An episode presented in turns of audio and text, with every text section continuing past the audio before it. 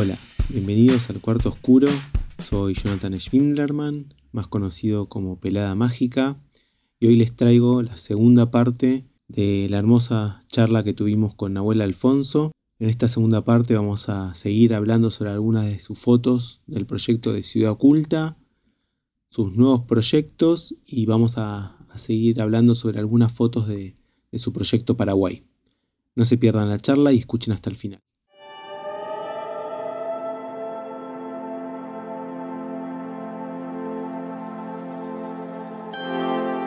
Y así todas las, fo- las fotos de esta serie tienen, tienen sus historias. Vos fíjate que está la foto de mi papá, que está con la urna, que es mi abuela, digamos, que murió en el mismo año. Después está la foto de, que eh, eso es medio una estampita. La gente me decía, vos cuando haces retratos los santificás, santificás a la gente. Me Sí, decía es este como el... Y esto vos sabés que ese retrato, no sé si lo estarás viendo, Sí, lo estoy viendo, es, sí, sí. Que es mi viejo con la urna, con una luz que cae de arriba, que es una luz de ladrillo de vidrio en una casa de 3 metros de alto. Y el ladrillo viene arriba y en un momento del día se filtraba la luz por ahí y caía un manchón y ya había fallecido mi abuela. Yo venía viendo esa luz hacía años y decía, esta, esta luz que es tan lúgubre, y con Carlos hablábamos de la luz de, de Caravaggio, Carlos me hizo conocer Caravaggio. Entonces me decía, vos fíjate que lo que trabaja Caravaggio es como la oscuridad, esa cosa de cueva, con una lucecita que, que cae eh, y que la luz tiene todo un sentido. Y, y vos trabajando en Ciudad Oculta, es, la- eh, las casas son tan altas y, el, y se filtra tanto que pareciera como toda una cueva, como una cosa lúgubre, como una caverna. Entonces eh, empezamos juntos a desarrollar como un, algo, ¿viste? Como una, una técnica, una estética alrededor de la iluminación. Y yo veía esa luz y decía, esto tiene que ser para una situación densa, heavy. Y cuando la veo, eh, estábamos con mi viejo abriendo la urna a ver si nos habían dado ceniza o si era hueso medio molido, ¿viste? Que, a como para ver si la tiramos en, en- en algún lado o no. claro. Como, entonces la abrimos y era, eran huesos. Era como que le dieron una horneada, pero no tanta como, como para que sea ceniza, ¿viste? Entonces dije, bueno, la cerramos ahí, qué sé yo, se terminó. Y le, y le digo, ¿te puedo hacer una foto, pa? Y me dice, sí, pero hacémela con mi vieja. Y yo, ah, se me rompió, se me partió el alma porque el chabón era como que estaba abrazando a su mamá, imagínate. O sea, hacemos una foto con mi mamá. Y, eh, Qué y fuerte, tiene ¿eh? el, el- sí, fuertísimo. Entonces le dije, espérame, espérame que voy a buscar el trípode. Y me hice el boludo, porque la luz estaba medio arriba y yo sabía que en 10 minutos iba a caer justo ahí. Entonces, estaba ahí, un fui, poquito de tardé un- tiempo y. hice un poquito de tiempo, vine, le dije, sentate, espera que acá no me funciona la cámara, qué sé yo, hasta que la luz lentamente, estuvimos como 10 minutos ahí, cayó ahí donde yo quería y dije, Caravaggio, esta luz es la de Caravaggio. Track, y le hice la foto. Qué bueno. Sí, después de eso, fíjate que está la foto de mi viejo en su cumpleaños, que e- es él levantando una bengala con Sí, 12, 12 personas alrededor. Eso fue, eh, había fallecido mi abuela y mi viejo estaba ya medio enfermo de alcoholismo también y estaba muy triste. Entonces, mi abuela murió el primero de marzo y el 23 de marzo cumplía mi viejo. Y esto es un 23 de marzo, ayer se cumplió un mm, año. ayer, Y sí. sí, y bueno, se juntó toda la familia para festejar el cumpleaños del tío Dani, ¿viste? Entonces, eh, como para no dejarlo solo, acompañarlo, estaba, mem- estaba mal, yo estaba ahí y en ese momento, si vos mirás la foto, la torta tiene una velita apagada y él tiene una bengala Sí, eh, estalla. que estalla y la está levantando por encima de todas las cabezas de los demás. esa, esa vela, esa bengala estaba al lado de la vela y él eh, sopló la vela después de cantar el feliz cumpleaños y se olvidó de pedir los deseos porque empezamos a aplaudir y él la apagó. Entonces mi prima que está ahí a la derecha en la foto le dice, tío, ¿pediste los deseos? Eh, ah, no, no fue así. Eh, no se apagaba la bengala, sí se apagó la vela, entonces él la levantó y empezó a agitarla para todos lados. Y yo hice todas esas fotos, ¿viste? Y es muy loco porque es una velocidad a un octavo y se ve todo, todo el trayecto de la luz y todo el mundo riendo. Y en ese momento mi prima le dice, tío, pediste los deseos y él ahí frena, levanta la bengala, mira la luz y, en ese y se pone a pedir los deseos. Y, y, ahí es donde le hago la foto. Justo en el momento donde está deseando él. Y yo mm, sentí como que el chabón, viste, se le había muerto la hermana de Sida, se le había muerto la vieja, estaba enfermo, estaba ya re para atrás. Mi vieja lo había dejado hace un montón de años y no había superado la separación. Y era como que el tipo se estaba dejando morir. Y, y yo vi una sonrisa tan triste que dije, uh, mi viejo se quiere morir, qué sé yo. Pasó, pasó un mes y, y, falleció.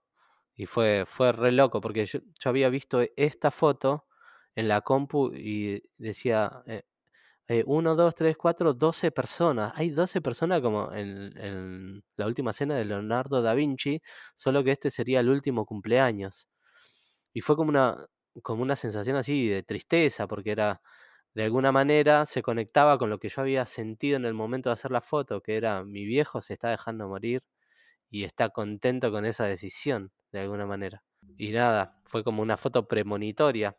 Él un mes después falleció y fue, fue dolorosísimo para mí y para toda la familia, ¿no? Pero bueno, nos dejó esa foto que, que fue como uno de los grandes momentos de, de su vida y de, todos. Así que nada, y después, y después está la foto de, del velorio de mi viejo. Sí, esa muy fuerte, pero muy buena foto. Es muy, es muy loco. Toda mi familia me ayudó. En un momento, viste que nosotros, los fotógrafos, les fotógrafes, utilizamos, utilizamos la fotografía también para atravesar algunos momentos duros, para no, para no derrumbarnos completamente. Entonces, en, ese momento estaba toda, toda la foto, viste que está, es como el, cuarto donde del velatorio y no hay nada más. Está el, hay una virgen, una cruz y un reloj que está conectado ahí. La cuestión es que había de todo ahí. Había sillas, sillones, póster, había un póster gigante de Jesucristo. Y yo hablé con mi hermano y le digo, che, David, eh, que hoy cumpleaños, de hecho. David, eh, le mandamos un saludo. Hoy eh, quiero hacerle una foto del viejo. Y, me dice, sí, dale. Entonces le digo, eh, ¿me ayudan a, a, liberar todo esto? Y toda mi familia se puso a ayudarme a sacar todas las cosas que había ahí. Y viste que yo estoy parado, puse tres sillas de plástico acomodé la luz, saqué un foquito del ventilador, que eran tres, corrí las astas, un foquito no pude sacar y lo tapé con un gorrito. Y atrás mío está toda mi familia en esta foto. Claro. Y eh, quedó todo filmado, un primo lo, lo, terminó filmando.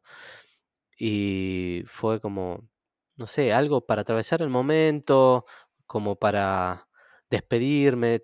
sabía que no iba a estar más solo con el chabón o con, con los restos del loco. Entonces, como que tiré toda la gente para atrás y me quedé solo ahí. Lo, fue, miré Claro, viste, lo miré 10 segundos y después me puse a hacer las fotos. Hice creo que cuatro fotos y, ya. Y mucha de mi familia se como que se enojó, como que veían en mí una especie de buitre, viste, de aprovechar el momento para la foto y qué sé yo pero nada que ver, ¿viste?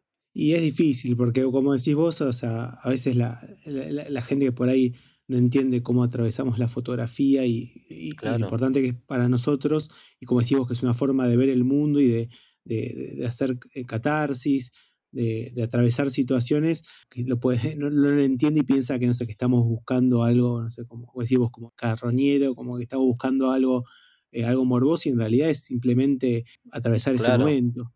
Claro, y además. Me vas a acordar, a, no sé si lo conoces, a, Araki, que también hizo fotos de, su mujer cuando atravesó el cáncer y, hizo fotos en el velorio también, y que eh, un, tipo que sacaba fotos todo el tiempo, hasta eh, teniendo sexo con su mujer, o sea, para él la vida era fotografía y así como se sacó fotos con, con su mujer teniendo relaciones, le sacó fotos a su mujer cuando, cuando falleció.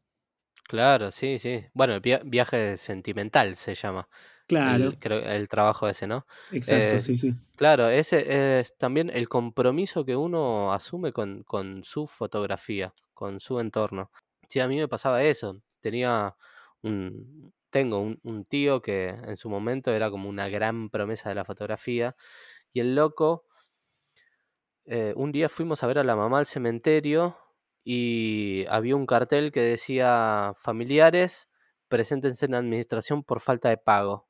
Entonces él habló con, con sus hermanos, dijeron, bueno, eh, che, nadie pagó esto, eh, hay que pasarle un nicho porque está costando mucho la tierra y qué sé yo. Entonces, como, como están desenterrando un cuerpo, necesitan testigos, ¿no? La familia. Y el chabón se fue a fotografiar el desentierro del cuerpo de su vieja. Y hay, hay una foto que es una, una cosa impresionante, como acto fotográfico, que es, eh, se ve un, una, un poco de tierra alrededor, algunas, eh, ¿cómo se llaman? Eh, ay, me sale tumbas, pero la lápida. Se ven un par de lápidas, tierra, en el medio de la foto horizontal, esas carretillas que son para tierra, que son todas de hierro, que son grandotas, poco profundas y anchas, un montón de tierra y el cráneo de la madre en el medio. Y yo digo, no, boludo, esto es...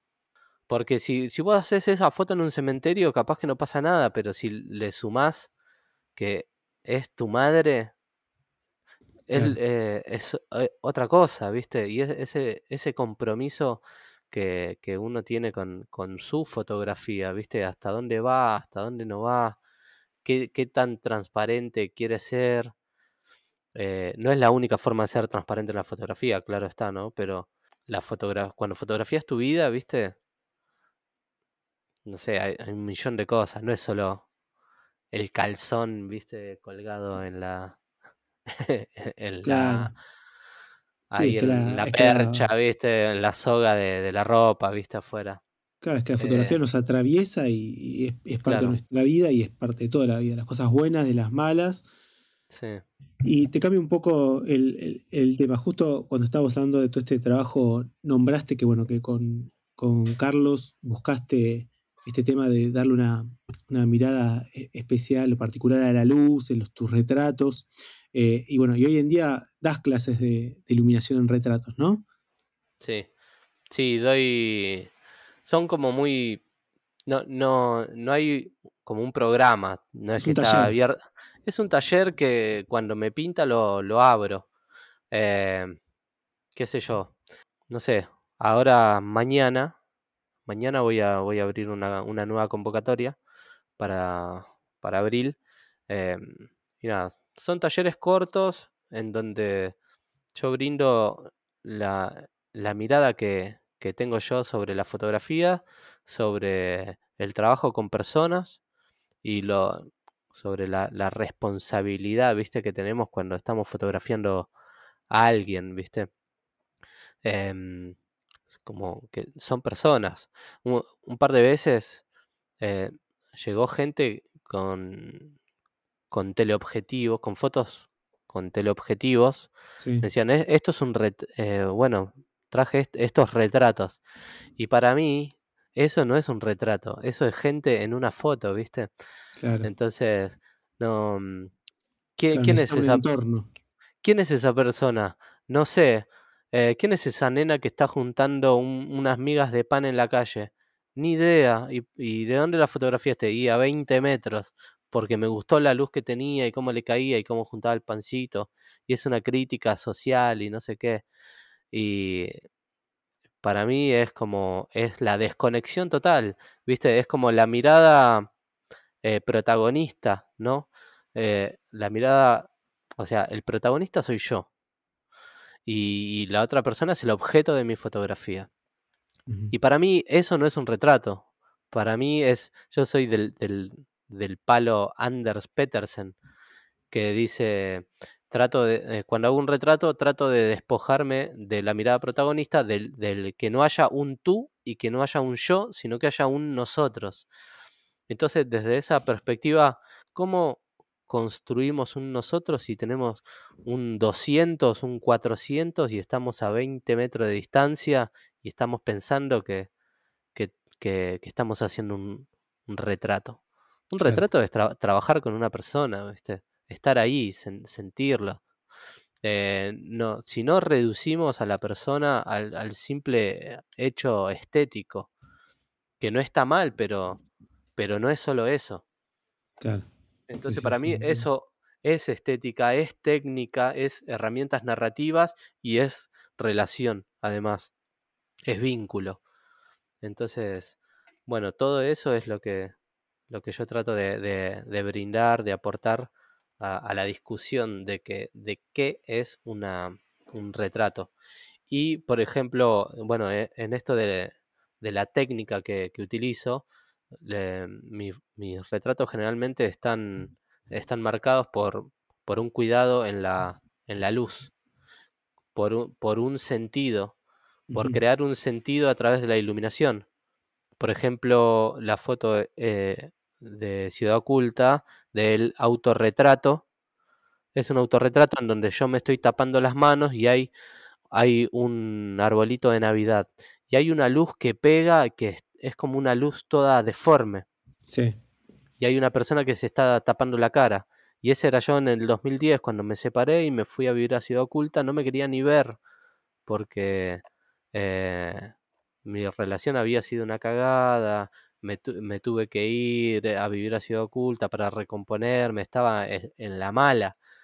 Entonces, si, si yo estoy hecho pelota, me estoy tapando la cara en, en- De hecho, hice la foto sin taparme la cara y cuando la vi en la cámara no, me- no me aguanté verme.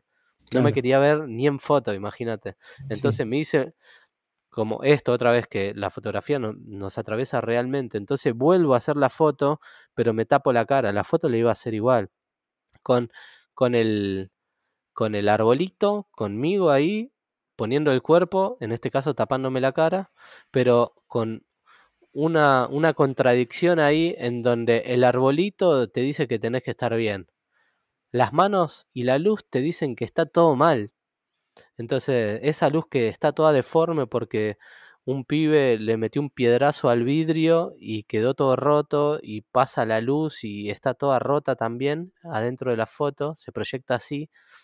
Entonces, eh, esa, esa luz que está toda rota es, es, es la traducción de, de los sentimientos que yo tenía en ese momento. Entonces, la, la técnica que, que utilizo de, de- de iluminación es, es un método de traducción de emociones a forma. Y utilizo la iluminación para eso. Básicamente de eso va, el taller de iluminación y retrato. Iluminación en el retrato. Claro, bueno, y hablando de retratos e iluminación, otro de tus trabajos eh, que se llama Paraguay. Contame un poquitito, digamos, por qué Paraguay, que, o sea, por qué ahí. Este, y bueno, acá hay un montón de retratos y unas, unas luces tremendas. Bueno, el, el- mi abuela paterna, que es la señora de la televisión, Sí, eh, que estaba viendo la tele, es paraguaya. Y, y mis abuelos son paraguayos. De- de- del lado de Ciudad Oculta, que es el lado paterno, son paraguayos. Y del lado materno, que son los de Moreno, son chilenos. Entonces, tengo como un lazo muy fuerte con, con- con Paraguay. Entiendo, creo que entiendo cómo son. eh, me duele mucho la, la- la guerra, la triple alianza. eh, me duele mucho esto. Conocí gente que en el campo de Paraguay que casi no hablaban español y se iban a venir a, a trabajar a Buenos Aires eh, de albañiles a vivir a una villa. Y eso yo lo viví con todos los pibes paraguayos ahí. donde Yo crecí en Ciudad Oculta toda mi adolescencia y parte de la, de la niñez también. Y, entiendo eso, entiendo el tereré, entiendo, eh, entiendo los yuyos, entiendo el tereré, apenas algo de guaraní, pero mis primos vivieron en Paraguay muchos años y volvieron y eran mis primos y tenían la tonada paraguaya. Está, mi abuela es paraguaya, mi papá un terreno en Paraguay, imagínate. Eh, esa, esa fue como mi, mi gran herencia, un terrenito en Paraguay. Lo que había sucedido, creo que fue en el 2016, a mí me robaron toda la casa y con eso archivos, viste, computadora, disco rígido, Uy, no me digas. eh, backup, sí, bueno, todo. Entonces perdí todo, todo lo de Ciudad Oculta, todos los originales, todo lo perdí. Después de Ciudad Oculta lo recuperé porque lo había mandado a muchos lugares. Steve había mandado para allá, para la muestra del Conti, y ahí se salvaron, viste. Entonces, de alguna manera volvieron. Y ya no tenía cámara, no tenía nada. Y una amiga me prestó una 7D con un lente kit. Y mis tíos me dijeron, che, nos vamos a Paraguay, ¿querés venir? Y dije, sí, ya fue. Estaba medio mal con, con mi compañera de ese momento. Dado, o sea, nos robaron la casa, viste, como, y esto es una crisis total. Bueno, claro, pelea, sí, sí. Cosas que pasan también, ¿no? total. Eh, bueno, me voy a ir con mi familia un rato a Paraguay, ¿viste? Entonces fuimos, eh, le- cada vez que ellos van a Paraguay, lo que hacen es ir al campo donde nacieron, que es el campo 9, Mariscal Estigarribia, creo que es. Y de ahí van de pueblo en pueblo, como hasta llegar a Asunción, que está como la otra parte. Digamos que mi, mi tía y mi tío, ¿no? Mi tío, hermano de mi papá, y mi tía, su esposa. Entonces nos vamos a, a- a lo que era la infancia de ella y a juntarnos con esa familia y vamos de ahí de pueblo en pueblo hasta llegar a Asunción, que es donde está la familia de mi tío, que es la, eh, que es la mía, digamos, por, por sangre.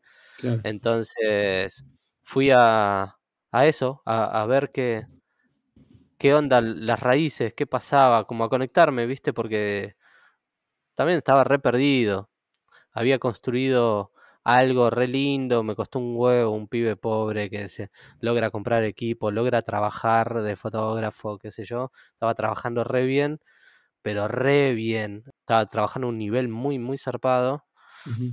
Y me robaron todo y me quedé sin trabajo, imagínate, no me llamaron más, ¿viste? ¿Dónde Eh, estabas trabajando? estaba trabajando en Sagay, estaba trabajando para Anfibia, estaba trabajando para Caras y Caretas, Suter, bueno, y un montón, un montón de cosas. Estaba metiendo colaboraciones. Imagínate, me iba a las 7 de la mañana y llegaba a la 1 de la noche de la mañana todos los días. Claro. Porque Claro, y de vivía en, en- repente, Y de repente, ¡pum! claro, Lo cual me hizo ver, claro, viste, y yo era tipo como, uy, Nahuel Alfonso, que es regroso, que es regroso. Cuando me afanaron todo, eh, mucha gente me ayudó y me pude comprar una cámara, pero hasta que me la compré, que se hizo un ideame y todo eso, un crowdfunding, mucha gente re grosa me dijo, Nahuel, te presto esta cámara, te presto esta cámara. Y cuando se las pedía me decían, uy, ¿sabes que la tuve que mandar al técnico? De, de golpe todo, todo la tenía que mandar al técnico.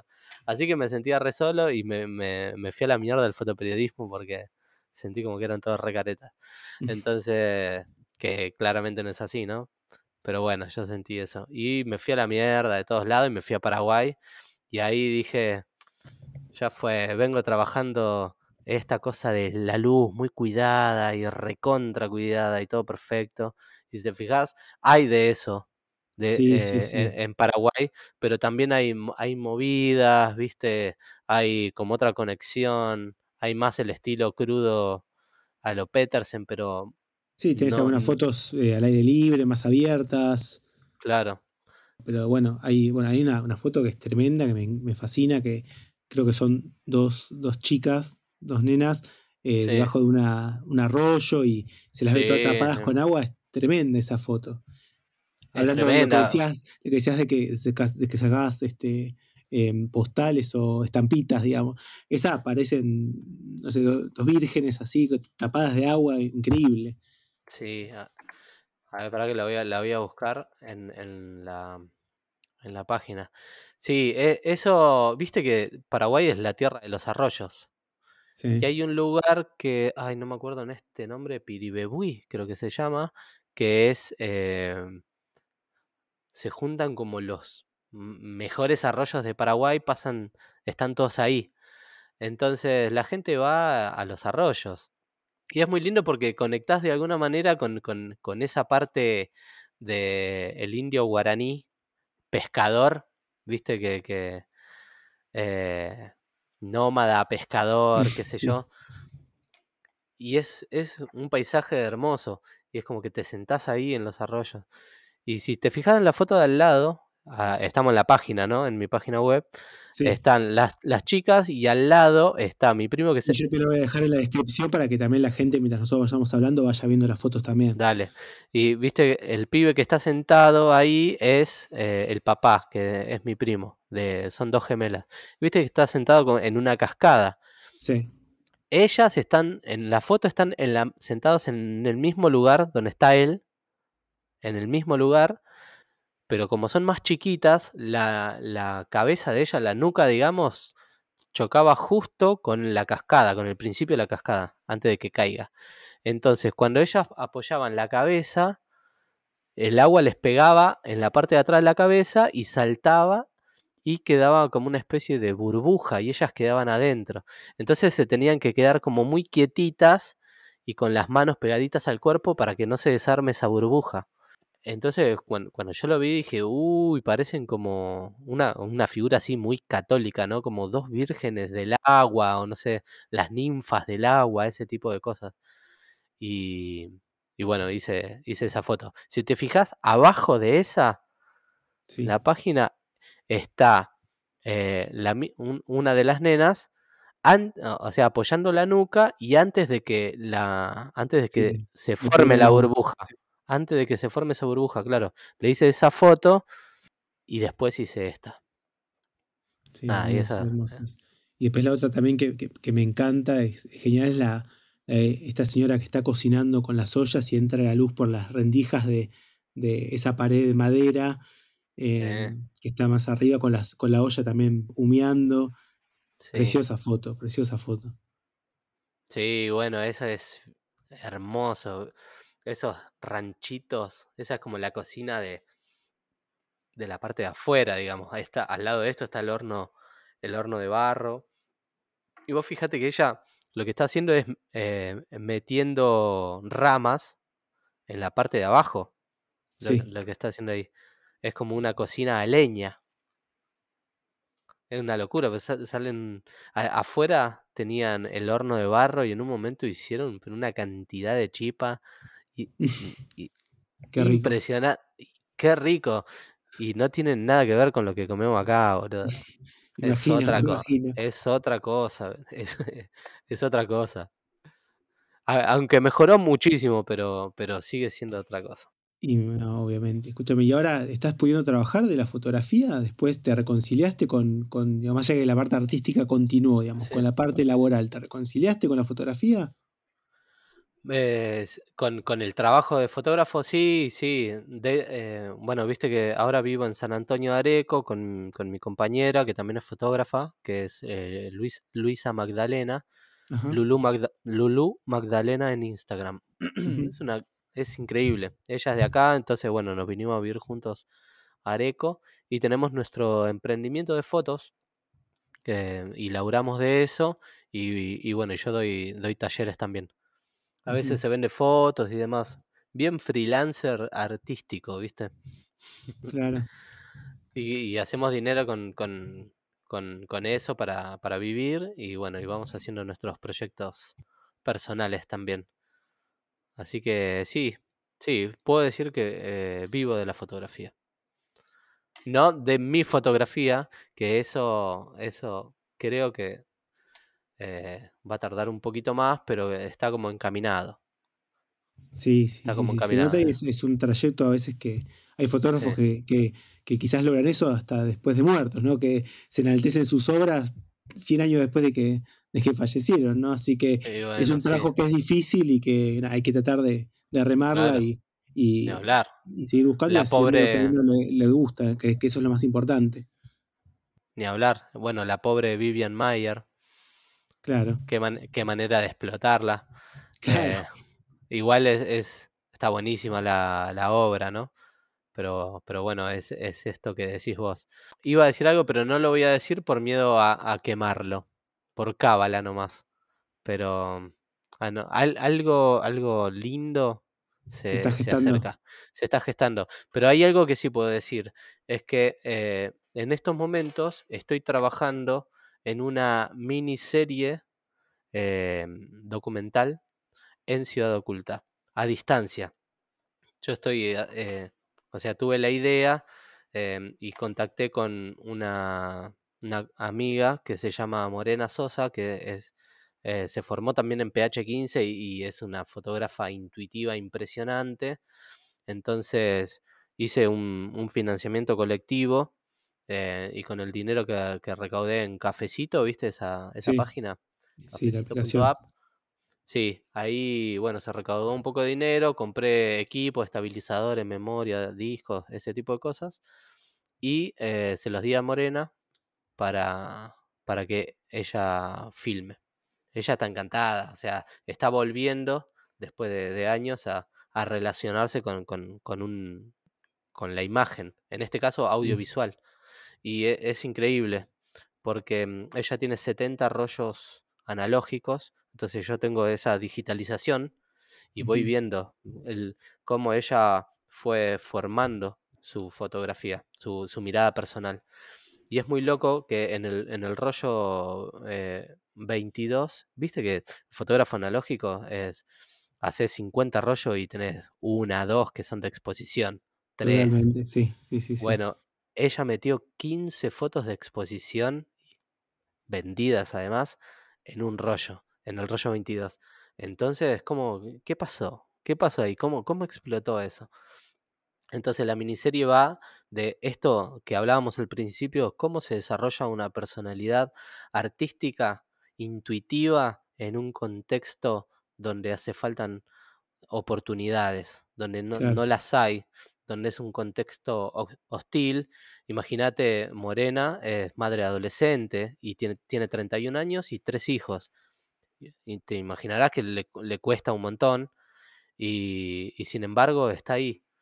Entonces, está ahí laburando, siendo una excelente madre, siendo una excelente fotógrafa y ahora metiéndose en lo digital, en este laburo que estamos haciendo juntos.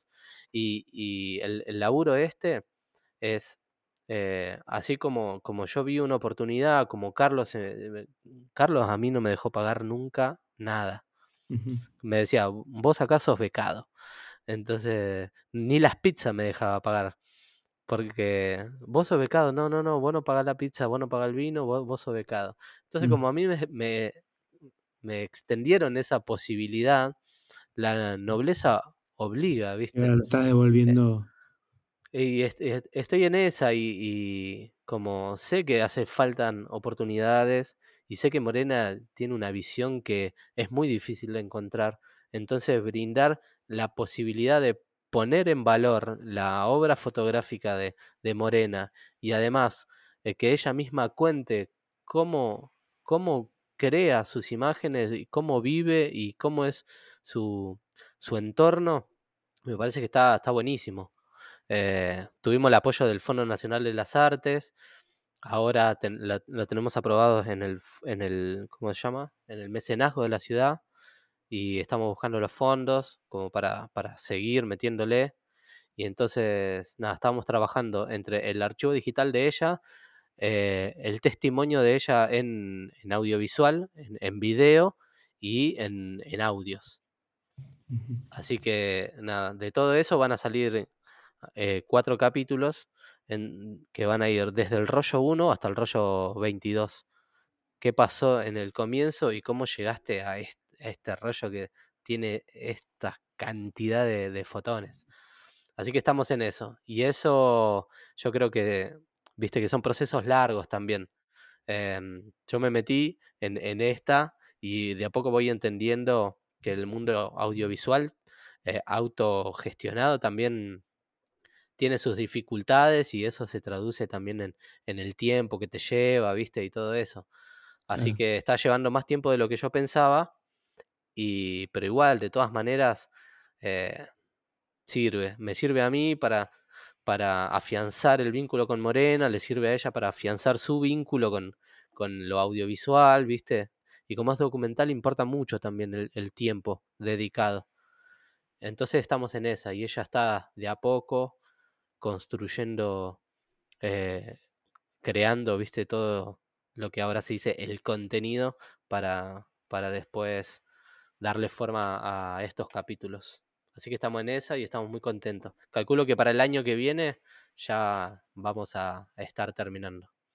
Qué bueno, bueno, me parece que es perfecto para, para ir cerrando. Yo quiero agradecerte, Nahuel, eh, todo el tiempo que nos brindaste. La verdad que escucharte eh, es, impresionante, me encanta, me encanta como todo lo que tenés para contar de tus fotos. Eh, es realmente apasionante y sos un, claro ejemplo vos, Morena, y seguramente mucho más de gente que, como decís vos, que necesita oportunidades. Esto enaltece la, necesidad de seguir apoyando la, educación pública, la, em, la, salud pública, porque obviamente hay gente que no, tiene acceso y, que nada, hay gente que es súper inteligente, que es súper capaz, que es súper capaz de producir arte, súper capaz de estudiar cualquier carrera y de ser un, gran profesional. Así que ojalá que, eh, que, que, haya un poco más de igualdad en, lo que es el acceso a salud, a la educación. Y como digo, me parece que, ustedes son un, pequeño ejemplo entre muchos otros de, de, lo que se puede hacer, lo que se puede llegar. Eh, así que te felicito, te felicito por, apoyar también vos ahora a, más gente a que, a que pueda mostrar su trabajo. Y, bueno, muchas gracias por, esta charla. Bueno, Jonathan, muchas gracias a vos por la invitación. La verdad que la, pasé eh, muy bien, me sentí muy cómodo y bueno, voy a, voy a escuchar eh, más el podcast porque de eso se trata también, ¿no? Generar como e, estos, estos vínculos y eh, apoyarnos entre nosotros y, y, nada, creo que va por ahí la movida. Gracias. No, gracias a vos, te mando un abrazo grande. Gracias por haber llegado hasta el final de esta segunda parte, una de las charlas más largas, emotivas e intimistas que tuvimos en el podcast.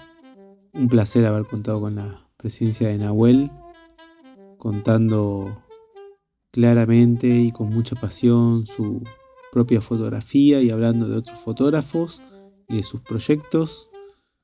Pido que me sigan en mis redes, síganme en Instagram, en YouTube, en mi canal Cuarto Oscuro y nosotros nos vemos en el próximo episodio.